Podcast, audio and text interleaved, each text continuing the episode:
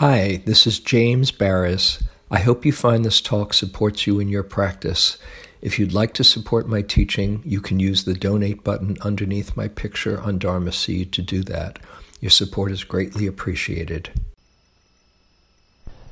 Tonight I want to um, start the talk with a story that some of you know of uh, Mullah Nasruddin, the um, Sufi eccentric, wise man, fool, who um, was going back and forth across the border between Persia and Turkey. And each time he'd go across with his donkey and the straw on the donkey's back, and he'd be searched by the border patrol on both sides, and uh, nothing could be found.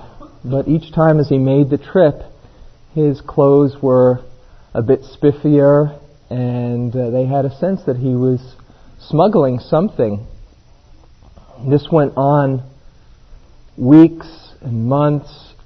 Every time he'd be searched very carefully. His donkey would be searched, the straw, the donkey's back, looking for some kind of jewels or contraband to um, uh, to be smuggling.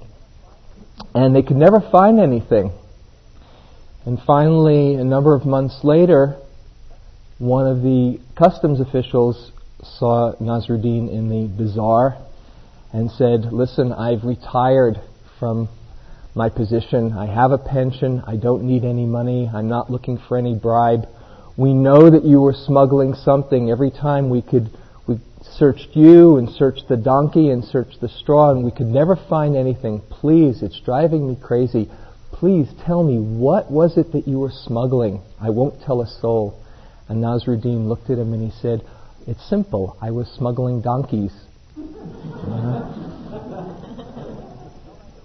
And I tell that story because sometimes the most obvious thing, right under our nose, is the precious jewel that we can't see because we're looking for some other idea of what will really be um, the gem, the richness that we're looking for. And this is so in our spiritual practice. Tonight I want to talk about some precious jewels that aren't usually thought of as jewels, but rather seen often as obstacles, as hindrances, as things that get in the way of the meditation, as difficult energies. And they are common to all of us.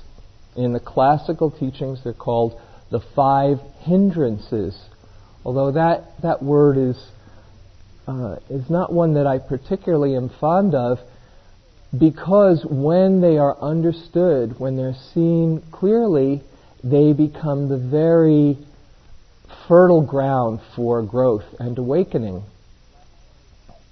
Last night, Carol talked about how in each moment there is pleasantness and unpleasantness or neutrality in experience. And when we can truly connect with what's happening, there's no problem. We don't get lost in the story.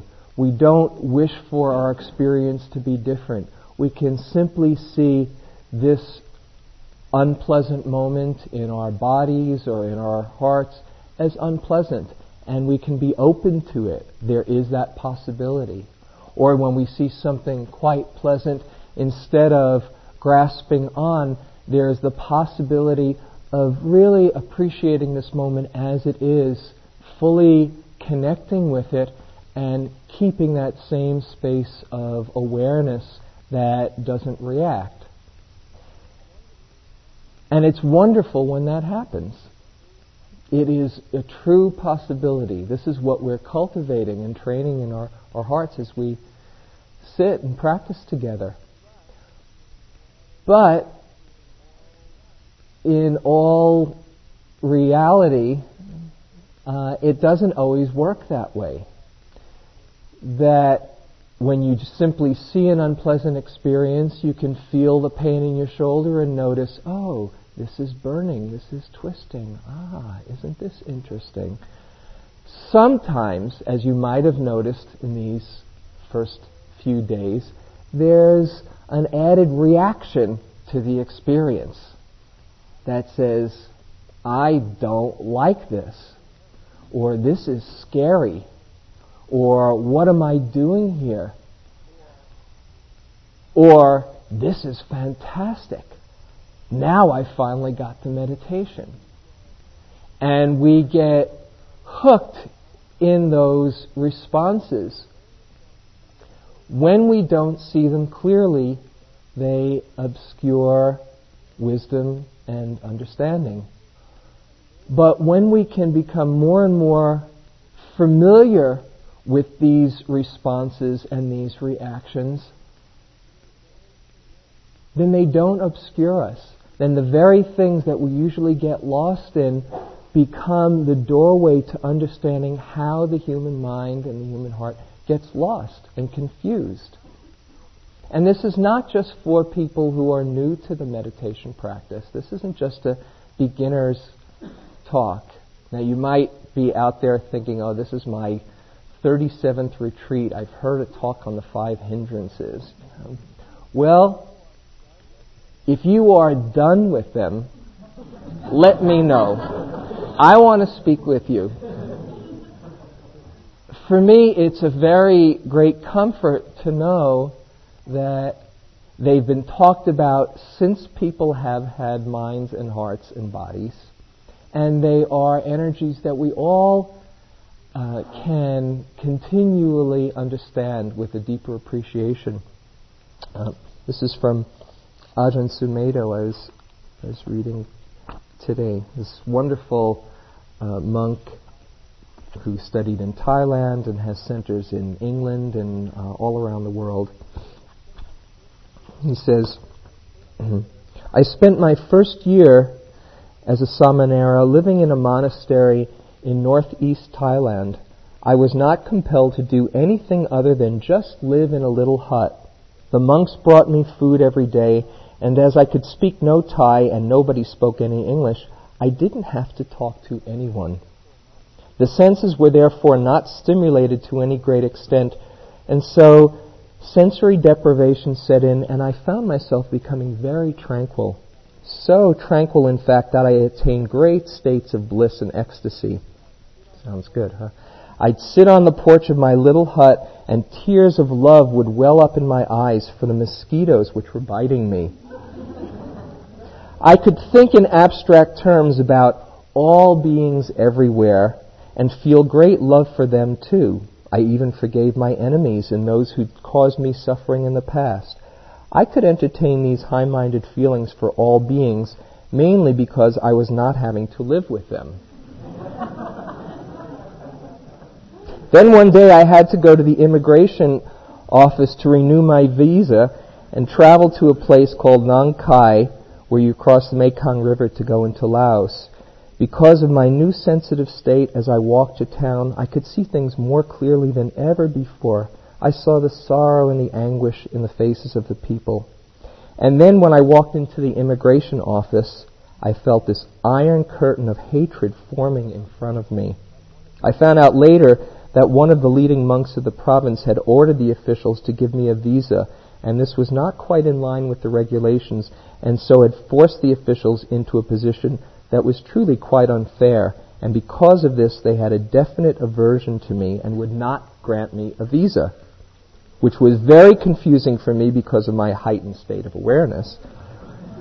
The feeling of great love I had for all beings began to fade away very quickly. By the time I got back to the monastery, I was in a frantic mental state. I went to my kuti and spent the next three days just calming down all that had been aroused during that hour's visit to the immigration. There's something very romantic about living the isolated life. It's so peaceful not to be exposed to the misery of people or have your senses excited by their actions. Nature itself is very peaceful, very pleasant to be with. Even the mosquitoes, which you might think must be terribly annoying, are not anywhere really nearly as annoying as people are. Actually, it takes much less skill to live with mosquitoes than with another person. And then finally he says, from all of these experiences, I was beginning to see that the way to enlightenment did not lie in being shut off from everything that was unpleasant, but rather through learning to understand all that we find unpleasant or difficult. Those particular conditions have been set there for a purpose, to teach us. No matter how much we don't want them and would rather like things otherwise, somehow they will persist in our lives until we have understood and thus transcended them.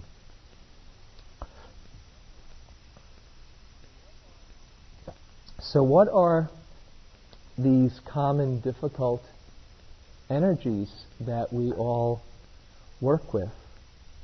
There are big five primary ones. The first of these is the energy of wanting, of desire or attachment. And it has a whole range from a mild um, interest and enjoyment and then wanting to hold on to a grasping and a craving and lust and obsession. You know what that's like? Mm-hmm. Have you noticed when wanting comes, when that attachment comes, you're sitting here minding your own business, and all of a sudden a thought comes to you of something that you want, some experience in the meditation. It can get subtler and subtler. Wow, if I could only get quiet like I was the last time. And then all of a sudden, anything that's happening other than that doesn't count. Or it's in the way, or somehow you're failing. Or there can be a kind of tunnel vision when the wanting focuses on something. For instance, you know that, that period after about, oh, thirty-five, forty minutes, when you know the meditation is going to be ending sometime in the near future. You know? And there can be lots of different sounds going on, birds chirping and the wind rustling, but there's only one sound that counts. It cuts us off from everything else. That wanting, we become very focused on it. And it's not that it's bad, it's not that it's wrong or evil. It's simply that it prevents us from seeing things clearly. And what it does is it keeps us looking outside of ourselves for some sense of completion or peace or happiness. If I have this experience, then I'll be happy. And because every experience is transitory, there's nothing that's going to do it. So it keeps us looking outside, and it's inherently unsatisfying because there's nothing that will quite do it. And this is how wanting works and traps us. This is what the Buddha called the second noble truth. The cause of our suffering is wanting things to be different than the way they are. So it's very essential to understand this. Say somebody is burning with desire. Well, there can be an inspiration, an inspiring goal, but when we are so obsessed with ambition, for instance, or so much holding on to an idea or expectation that will, we think, fulfill us, then it's very agitating. You know what that feels like? Then we, we there's no peace to be found in this moment. So this is the first of the difficult energies. The second is the um, is the opposite of attachment or wanting, the quality of aversion, the energy that wants to push away the unpleasant. And as was spoken of last night, there is deep, deep conditioning to want to avoid the unpleasant. And when we take a look at it, that movement that contracts away from experience, whether it's irritation or annoyance or anger or aggression or cruelty, is very painful. And again, it keeps us from seeing clearly what's actually going on so we can respond with some skill. It's a very agitated state of mind. And in some ways, it's not quite as seductive as the wanting, but sometimes people get so used to that mode that that's the way they feel alive. You know, righteous indignation, or their mode for some people are, is more on the aversive side than than the greedy side. Uh, the greedy side. What's wrong with this picture? And so you go looking for, you know, what the problem is, and it can be very painful. So that's the second difficulty. Third one, common to uh, to meditators, especially on the first few days of a retreat, is what is classically called sloth and torpor. Good old S and T, you know. That feeling of dullness, of real low energy, that sluggishness. It takes a little while to get in touch with our own energy on retreat, and sometimes these first few days it feels like you're kind of slogging through, you know, marshlands, and you wish you had some kind of magical machete to just clear away everything. And there's that quality that comes that the mind says, I just don't want to do it. You know, I've been mindful for the last thirty minutes. Do I have to do it anymore? You know? Or I've been doing the sitting. Now the walking, let me just go for some tea. Let me just take a break. You know, I've earned it. You know? It's so hard. Yeah. That sloth and torpor, or sometimes it's a, it comes as a dullness of mind, sometimes it comes as a laziness of, of heart. Again, it keeps us from seeing things clearly. And it's very common to go through what's called the, the nods, a classic case of the nods, where there you are, all the way down and up, you know, all the way down and up, you know, and you say, what the hell is the point of doing this? You know? I know I have spent hours and hours, weeks, in you, if you put it all together, probably in an upright position, fast asleep on my cushion, just you know, nodding down and up.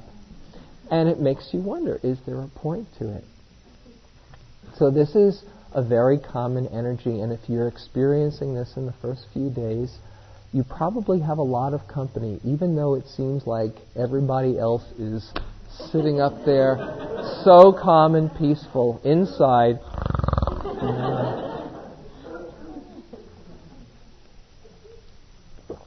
Okay, so that's the third. The fourth energy is, again, the opposite of this sluggishness, which is also very common at the beginning of a retreat, and that is the energy of restlessness and agitation. Very, very um, challenging for many people, especially at the beginning. And it's amazing how, we were talking about this in one of the groups, how one moment it feels like you're just dropping off asleep, and the next moment you're feeling really agitated and antsy, and you're going to pop out of your skin, and then you fall asleep. You know, it goes back and forth like that. How do we do that? Don't know, but it's very natural for that settling in period to go through these changes of energy that take a while to land in the present moment with an alert and balanced attitude. Okay, so that's the fourth. About restlessness, sometimes it's an energy, and sometimes it also has to do with thoughts that we have that we've brought with us to the retreat. A lot of unresolved business, things that have happened in our past that we replay over and over, very often associated with restlessness, feelings of guilt and regret. Oh, why did I do that? And keeping on replaying that tape over and over, as if somehow if we keep on replaying it, we can get it right. And it doesn't work out that way. And it seems so real, those thoughts about the past, and we keep on plaguing ourselves with it. When you think about it, where is the past? Where is it? Can you turn around quickly and grab it and change it? The past is a thought that's happening right now in the present moment that we keep on creating. And on the the other side, we have this amazing capacity to think of things that haven't happened yet. Picture the the worst case scenario and then start worrying about it. What if that happens? You know? It sounds kind of strange or funny when we think about it, but how many times we do that? What if that happens? What if the next meditation I really blow it? You know? Or what if the next six days are going to be like this? You know? Or what if when I get home I find out that this happened or that happened? You know, I come from a lineage of worriers. It was part of my upbringing that you really weren't putting in your time unless you were worrying. You know? And it's just so painful. Where is the future? It's a thought that's happening right now in the present moment that we create and then get bothered by. So this is the fourth difficult energy. And then the fifth, common to most all meditation students. And that is the energy of doubt. I just can't do this. Everybody else is getting it and it's just not for me. Or, this is really weird. You know, there must be a different way to become spiritually awakened than being a zombie in the desert. You know? Or doubts about the teachings. You know, well, what is this business? You don't exist. It sure feels that way when I pinch myself. You know, all sorts of theoretical and philosophical debates happen inside the mind that say, I don't know. I don't know what I'm getting into. Or doubts about the teachers. You know, who are these people anyway? Do they have it together? You see. And when doubt hits, again, it's a very incapacitating energy, because it it prevents us not only from seeing clearly, but having the the confidence or the faith to take the next step to look for ourselves. So these are the big five: wanting or attachment, aversion, that dullness, sloth and torpor, restlessness, agitation, and doubt. And when I talk about them, I also want to include in this talk all the other difficult emotions that come up. These are just the ones that are named in classical uh, texts, but we can include in the difficult energies fear, which is a kind of aversion, and uh, loneliness and unhappiness, and sometimes even bliss and joy gets a little bit confusing and we get lost in those too. When we have a big emotional storm that comes over us and we can't see so clearly, there's something that needs to be done to work with it in a more skillful way so that it doesn't cloud our understanding. The thing about all of these hindrances or difficult energies the thing to keep in mind about them is that they are impermanent. They don't last. This is something that we need to see for ourselves again and again and again. But it's true. Have you had an anger that has stayed? Maybe you think of something quickly right now and get angry again, you know. But every anger that we've had has come and gone. Every doubt that we've had has come and gone. And there have been moments of peace or kindness or friendliness or joy. They come for a while, confuse us, and then they pass. They are impermanent and they are impersonal. And when I say they are impersonal, I mean really that they don't belong to us. We don't invite them in. We don't have control over them. They're not me or mine. You don't say, oh, I think I'll have a good bout of doubt right now, you know. Let's really get into doubt. It just comes on its own. You don't invite it. It's here for a while, and then it does its thing, and then goes. An image that um, that I find helpful is that these energies and all the uh, the emotions are like changing energies in the weather. Sometimes it's sunny, sometimes it's stormy, sometimes windy out here, or foggy or rainy.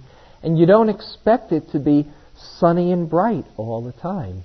In fact, we get into problems when it's sunny and bright for too long a time, as people who've lived in California over the last decade know. You know? It's important that sometimes it gets rainy and foggy. You know? And it's the same way with us. We are these energy systems, life expressing itself through us. And it's not realistic or appropriate to think that we should be sunny and bright all the time. I'm a sunny and bright, happy person. Yes. You know? And when there's some kind of cloud or fog or storm going on, that we've somehow blown it and done something wrong. We go through the whole range of human experience, and that's one of the the fascinating adventures of doing this meditation. You discover the whole range of human experience. Like the Buddha said, in this fathom-long body, the whole of the Dharma, the whole of the universe of life is revealed. And here's our laboratory, our investigator, our investigation field, to find out what it means to be alive, what it means to be human, to have a heart, to have a mind, to have a body. There's a simile that's given in the teachings for these hindrances called the simile of a clear pond. The clarity, when we are not obscured, is the image of being able to see straight down through to the bottom of this clear pond. And it's wonderful. The world opens up and is revealed. With the energy of desire or wanting, attachment, it's like somebody throwing in beautiful dyes into the pond and becoming entranced. Wow, look at that. Ooh. And in that being enthralled, you don't see to the bottom, to the depth. The energy of aversion, anger, is like the pond that's on a boiling hot spring that's bubbling constantly. And again, you can't see clearly to the bottom. Sloth and torpor is like weeds thickly growing from the bottom and just obscuring everything, maybe with some moss on the top and really thick. You can't see. Restlessness, agitation, worry, nervousness, anxiety is like wind sweeping across the surface of the pond, a wind-swept, very superficial and scattered energy that again prevents you from seeing clearly. And the um, energy of doubt is like somebody taking a, a stick and churning up all the mud from the bottom, and just becomes murky and unclear. It kind of takes the personal out of it when you have that kind of an image. You know? This is not just your unique experience. These are mind states and emotional states, heart states, that are felt by all beings. Okay, so now the question is, how do I use them as jewels in my practice? What do I do when they come? Excuse me. And the answer is, guess what? The same thing that you probably have been hearing over and over these last few days. Be mindful. Use them as an opportunity to understand how they operate, how they grow, how they obscure, how they change, how they pass away. Instead of wishing to be rid of them, going right into it and feeling the experience. And as you do that, something amazing starts to happen. You change your relationship to them so that they don't become enemies, they don't become problems, but rather they become, as one teacher calls it, manure for awakening. You know, the very shit in our minds, you know, it's fertilizer for growth. Okay, so how do we do that? How do you become mindful of a difficult feeling or emotion? It's very difficult to be mindful of the story, because while you're in the middle of the story, it just keeps playing more and more, and it feels very real. So an important piece in all of this is to move from the story level of the emotion, of the aversion or the doubt or the restlessness, to go to something much more tangible, much more real and based in our actual experience. And one place that most people find helpful is feeling the energy in the body. How do you experience this doubt or this wanting or this aversion? What does it feel like? Where do I feel it? And perhaps as you are grounded in that experience, start to feel the mood in the mind. An amazing thing starts happening when you not only give permission for it to be here, but bring a curiosity to it that says, okay, let me feel this. In the moment that you do that, that you welcome it, that you start to investigate and explore, you're not adding on a layer of resistance or fear. And that right away, as Carol was talking about, is not adding that second arrow onto the experience, but rather being open and, and having an attitude that says, okay, let's feel this. And in that openness and willingness to feel, things are going through their own cycles. Sometimes they get intense, more intense, sometimes they stay the same, sometimes they go away. Sooner or later, they all go away. But the tricky thing is you can't be paying attention in order for it to go away. It knows. You can't trick it. Mindfulness means giving a genuine permission for these things to be as they are. Not only are you not adding on that resistance, but then you get a chance to understand and explore. I'll just take you through a a short guided um, experience of this, especially since there's a lot of uh, newer people here. Just go inside for a moment, and if you've got one of the difficult energies right now, wanting or aversion or sluggishness or restlessness or doubt, then you can use that. If not, then you might bring to mind some situation in the last day or two, or in your life, that has brought up some difficult energies.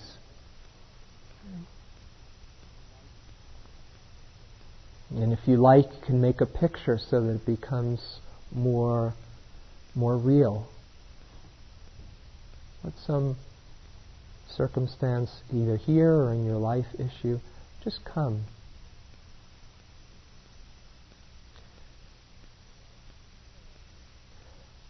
Now, if you can, get in touch with the feeling that comes up with this picture. Feeling of doubt or anger or whatever it is, or sadness.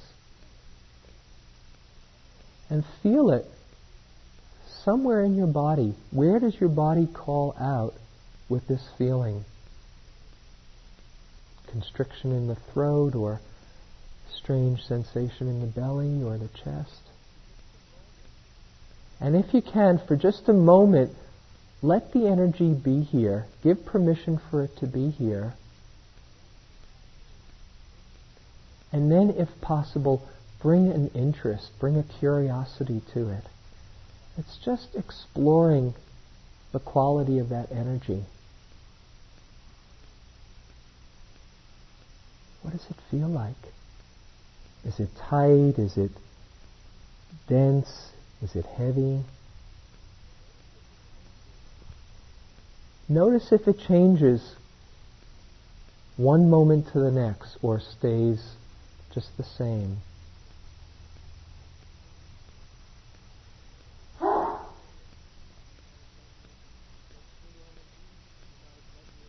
For a few moments, you might let your attention feel the mood in the mind.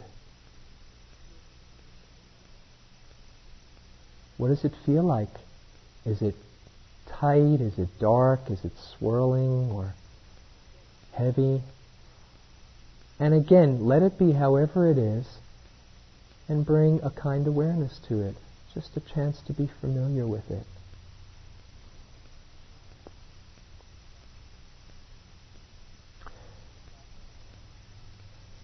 Now come back again one more time to the sensations in the body. Notice what's happening. It might be like it was, it might have changed, whatever is okay.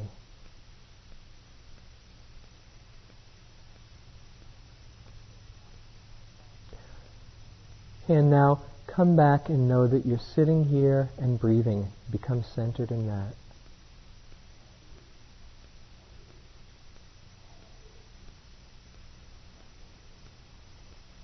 And then when you'd like, you can gently open your eyes.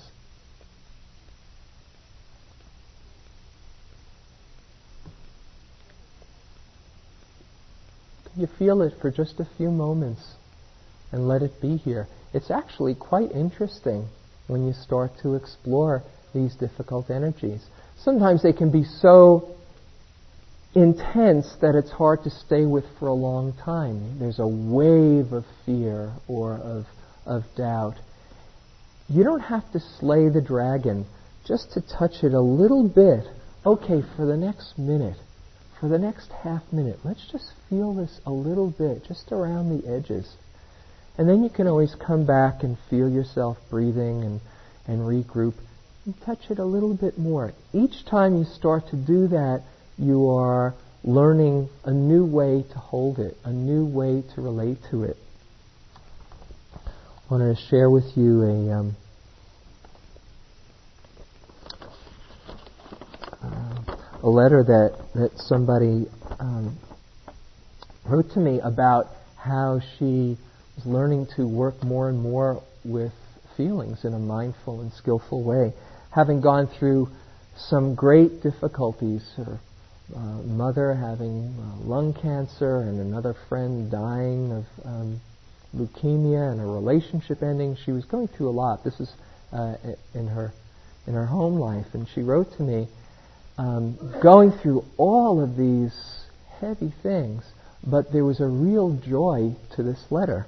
As she said, meditation has taught me much about riding waves. I used to endure pain, which for me means hardening up my emotional muscles so I can't be touched, held, or supported during a storm. Instead, I would suppress, repress, and keep isolated. Now, I will let my body say what's going on, as sore shoulders cry for a hug, or a headache shows my level of preoccupation. My heart beats through the, through my chest with grief, and the mind watches on from a respectful distance, processing with some neutrality and noting the flow. It's possible to feel a genuine connection with the grief or the fear or the, the longing, and have it being held in a space of awareness that's not confused. So it's the beautiful balance between a genuine connection and understanding and, and exploration, and a place of balance and centeredness that can hold it. When you are aware of fear, for instance, suppose there's a great storm of fear that comes, and there is an awareness, oh, fear. The awareness, that which is aware, is not afraid. The awareness is holding it in a bigger space, and that fear has a chance to express itself, be felt, be understood, and then change into whatever it does. So, this is the primary strategy for dealing with all of these difficult energies. Being mindful of it, without an agenda, without an expectation, just being with it as it is, if possible. Sometimes it's not possible. Sometimes the energy is so strong that you touch it for a little while and then it feels like it's a bit much. And so in those moments, there are specific ways to work with each of these energies that I, I'd like to briefly touch on.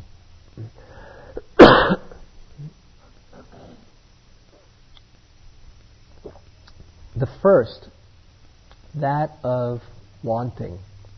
Okay, primary strategy, feel the wanting. What does it feel like? For me, it's sometimes like this claw coming out of my my gut, just wanting the next thing, or being pulled from like a noose from my my nose. Mm. Okay, what does that feel like? Mm, wow, feel that wanting. Okay. Sometimes it's just so intense. Okay. Some reflections that the Buddha gave. Okay. One is reflecting on impermanence. The very thing that you want right now, the thing that's going to really do it for you. Okay.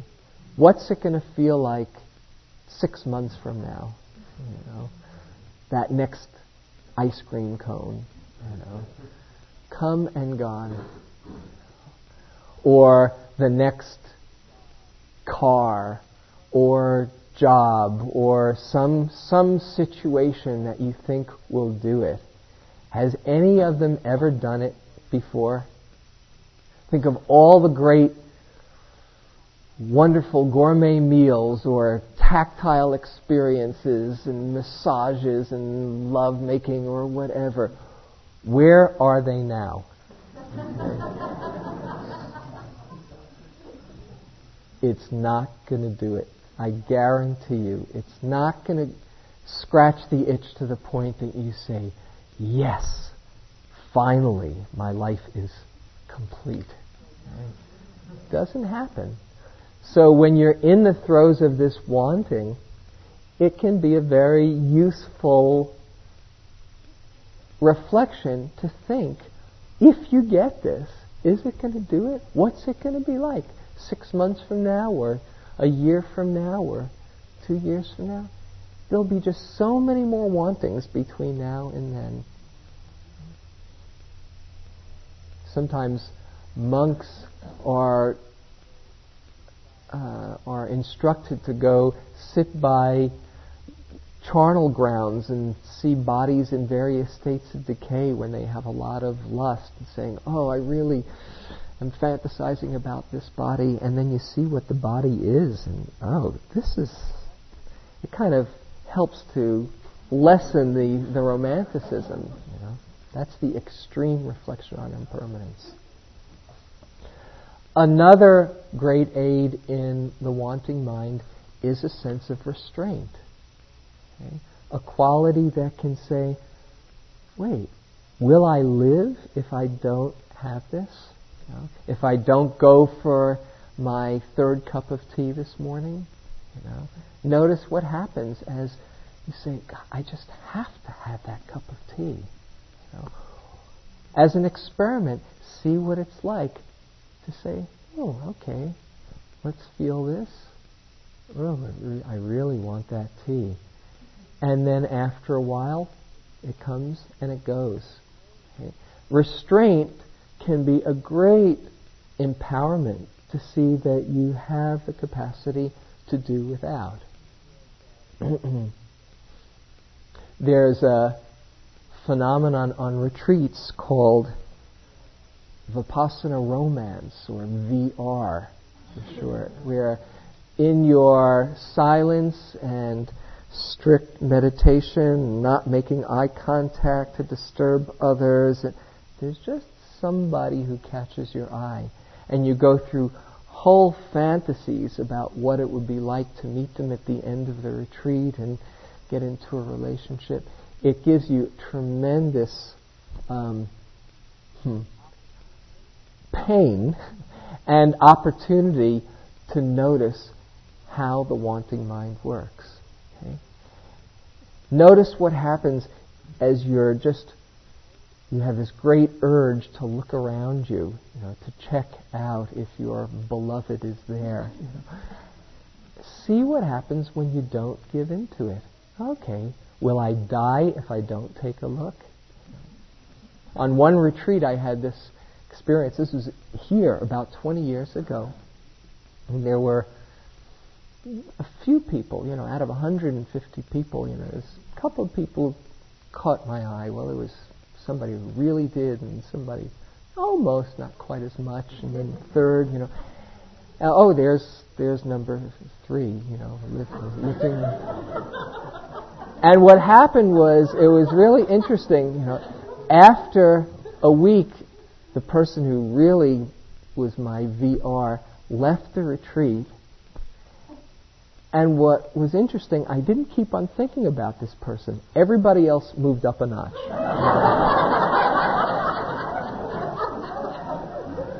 It was...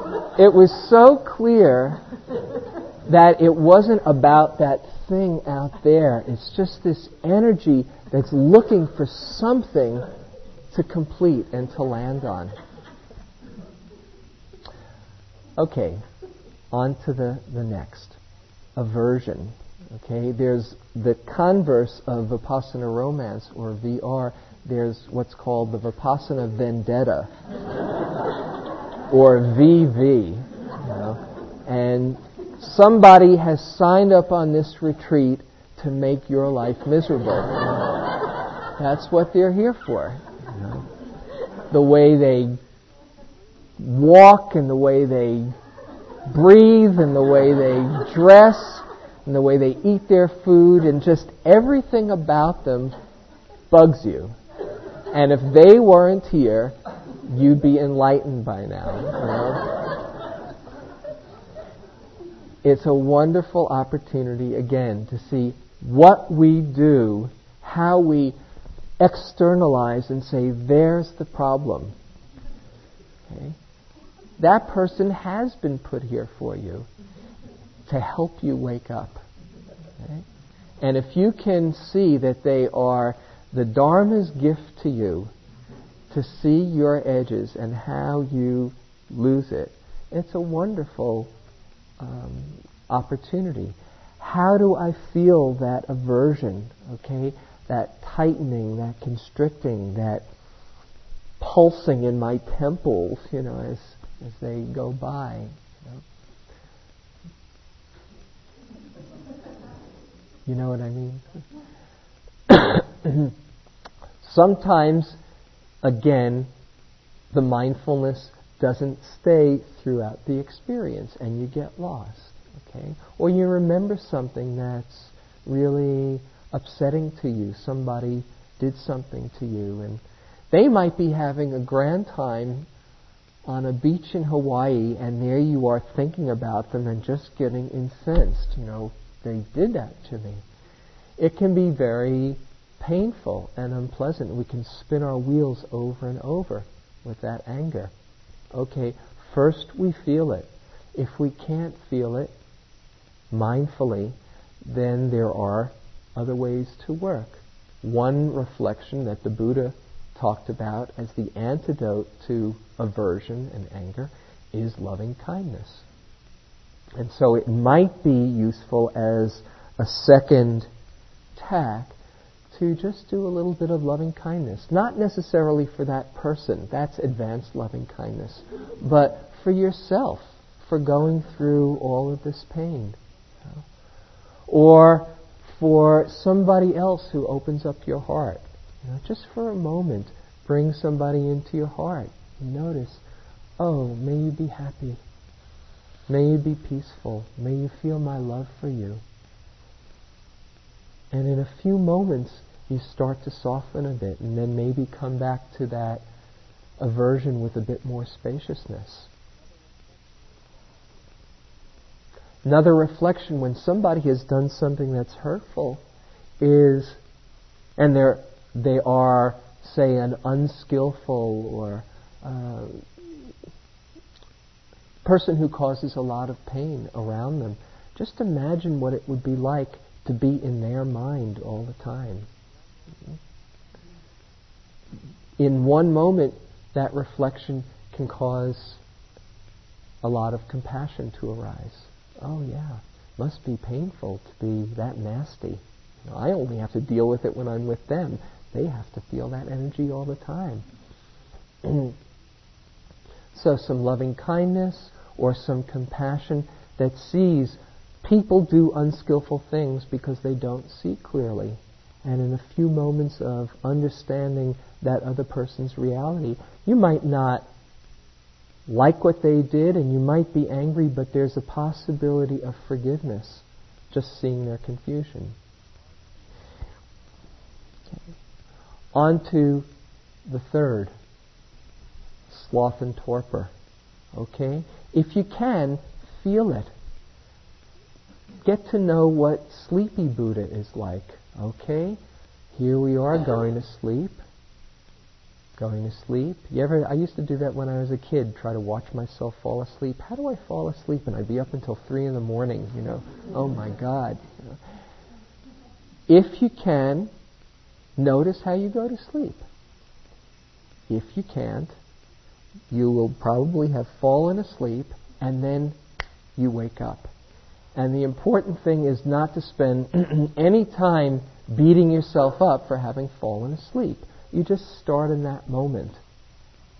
There are some other things that you can do that can help with that sleepiness. One is sitting up straight. If you're feeling tired right now, just notice what happens if you have your energy up. So please sit up. Actually, it's uh, it, I would like people to sit up for the Dharma talks as as uh, um, as a way to respect the Dharma. Just notice what happens as you sit up. Opening up your eyes, taking some deeper breaths. Standing is a fine meditation. When you're doing the walking, go at a bit faster pace so it's not so sedentary and just generate some energy that way. It's all quite workable. You just do the best you can. The next one, restlessness. Okay. When restlessness comes, feel it as an energy. Let it be the meditation. Okay, restlessness, restlessness. How do I feel it buzzing through my body? you might find it helpful to take some deeper breaths as you are sitting here. In a way, expand your vessel so that the container can hold all of that energy. Sometimes I find it helpful just to imagine breathing and sending the energy down into the ground. The earth can hold it. One thing that is not so helpful is to move a lot, which would be the thing that you'd want to do when you're restless. Oh, well, maybe if I just move over here. No, over here. Well, I really need this. And you become one big fidget. It drives you crazy. So if you do move, be very discriminating about how much you do it. And do it mindfully. Using the breath as a refocus can be a helpful antidote to restlessness. Sometimes people find that counting the breaths can be very useful. In, out, counting one. In, out, two. Counting up to ten and then going back to one again. And if you miss track of the of the count, go back to one. It can be just a, a useful tool to aid in the focus and the concentration. Another um, help with restlessness that I found in my own practice is using Thich Nhat Hanh's Gata to bring some calm and ease to your your sitting. As I start the period, usually I'll do these these five phrases, and I'll, I'll share them with you if you'd like.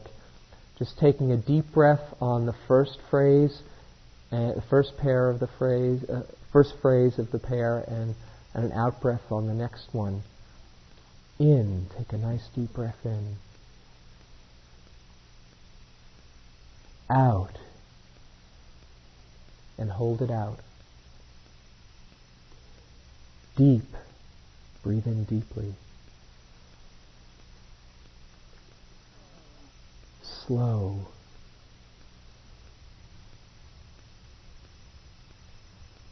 Calm. You can breathe in calm.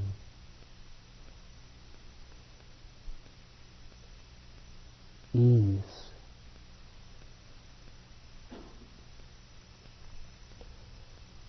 Smile. Let yourself smile.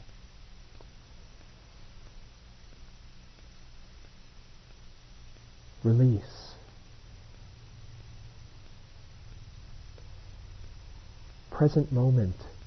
Breathe in. Wonderful moment as you breathe out. Doing that two or three times is a wonderful way to bring about a sense of calm and ease and spaciousness. That's fine. All of these are skillful means that allow us to then meet the moment with mindfulness. Restlessness. If you are restless out of a feeling of remorse or guilt, then you might think of something that you've done that's been a very kind act, so you don't beat yourself up all the time. Oh yeah, I did I did something nice that time. And so it can be a little bit of a balance from the, the self-condemning. You're not all bad. Okay, then on to the last one, the doubt, the doubting mind. If you can, be mindful of doubt. Get to know it really well. It's an old companion. How do you feel? If you can name it in a very kind way, oh, doubt, doubt, doubt, and let yourself explore it, it can reveal a lot. It can be a gateway to compassion for when you're around others who are doubting.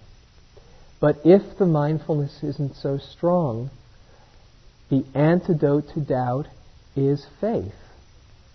And you might find it helpful to think of something that's inspiring or someone that's inspiring to you, whether it's the Buddha or Jesus or some great teacher or somebody in your life who has courage that, that you aspire to, or somebody who believes in you, who says, yeah, you can do it, you can do it. And in a few moments reflecting on that, it can lighten up that heaviness of the doubt. So these are the five difficult energies. With all of these, they're workable, they're illuminating, they're not the enemy. Each time we can meet it with mindfulness or with other skillful means that allow us then to open up into mindfulness, we're changing our relationship to it. And we start to learn little by little how to hold it with real understanding and compassion. And we see other possibilities.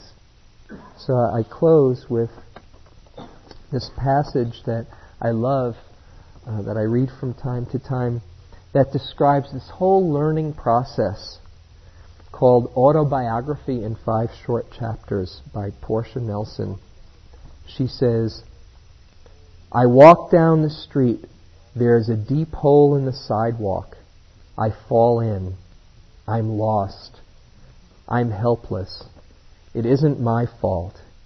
It takes forever to find a way out. Chapter two. I walk down the same street. There is a deep hole in the sidewalk. I pretend I don't see it. I fall in again. I can't believe I'm in the same place. But it isn't my fault. It still takes a long time to get out. Chapter three. I walk down the same street. There is a deep hole in the sidewalk. I see it is there. I still fall in. It's a habit. My eyes are open. I know where I am. It is my fault. I get out immediately. Chapter four. I walk down the same street. There is a deep hole in the sidewalk. I walk around it. Chapter five. I walk down another street. And that is the process that we're doing here, spending more and more time particularly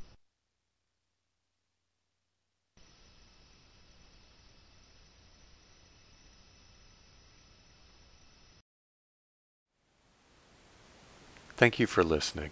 To learn how you can support the teachers and Dharma Seed, please visit dharmaseed dot org slash donate.